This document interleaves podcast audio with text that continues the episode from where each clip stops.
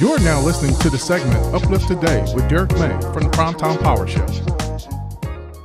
Jump right into the show tonight, show 425 of the Primetime Power Show. Once again, I'm Derek May, and as I mentioned before the break, for Uplift Today, for our scripture reference, we're going to lift up the book of Philippians chapter 3, verse 13. Once again, we're going to read the book of Philippians chapter 3, verse 13, and as usual, each and every week, I like to read two versions of the word. Tonight, we're going to come from the New King James Version and also the New Living Translation. So do me a favor out there. Don't let me read this all by myself. Grab your Bibles, read along with me, whether you got the old book, you got on your smartphone, tablet, desktop, laptop. The word is all over the place, which is a wonderful thing. It's very, very accessible. So please turn with me to the book of Philippians chapter 3, verse 13. I'm going to start with the New King James Version, and verse 13 reads, "Brethren, I do not count myself to have apprehended, but one thing I do, forgetting those things which are behind and reaching forward to those things which are ahead." The New Living Translation says it like this, according to the book of Philippians chapter 3, verse 13, New Living Translation, "No, dear brothers and sisters, I have not achieved it, but I focus on this one thing, forgetting the past and looking forward to what lies ahead." So here we see in this word that was just referenced tonight, it comes from the Apostle Paul, and he wrote this particular part as part of his letter, this particular epistle. This letter was intended for the Church of Philippi, and what it does, it relays a message that was intended to first and foremost to lift up the people, to express the joy that he was having in the conquest that he was on, and it also expressed glory to God, and also elaborated and it also highlighted on the strength to be able to maneuver, meaning the pressing to the newness, to the things that lies ahead. So all of this that he stated in this particular verse, it can serve to us tonight as something that can be encouraging. It can be a very positive push for us as well if we embrace what Paul is trying to share with us this evening. So the whole theme of this particular verse was slotted, is centered around being able to do what? Press towards the goal, pressing towards the mark. And when we think about that word goal, goals are something that we all set in some way, shape, and form in our lives. I'm sure many of us have done it throughout our entire lives. Most of the time, we probably do it at the beginning of the year when the new year comes and we're rejuvenated and we have a lot of expectation and hope,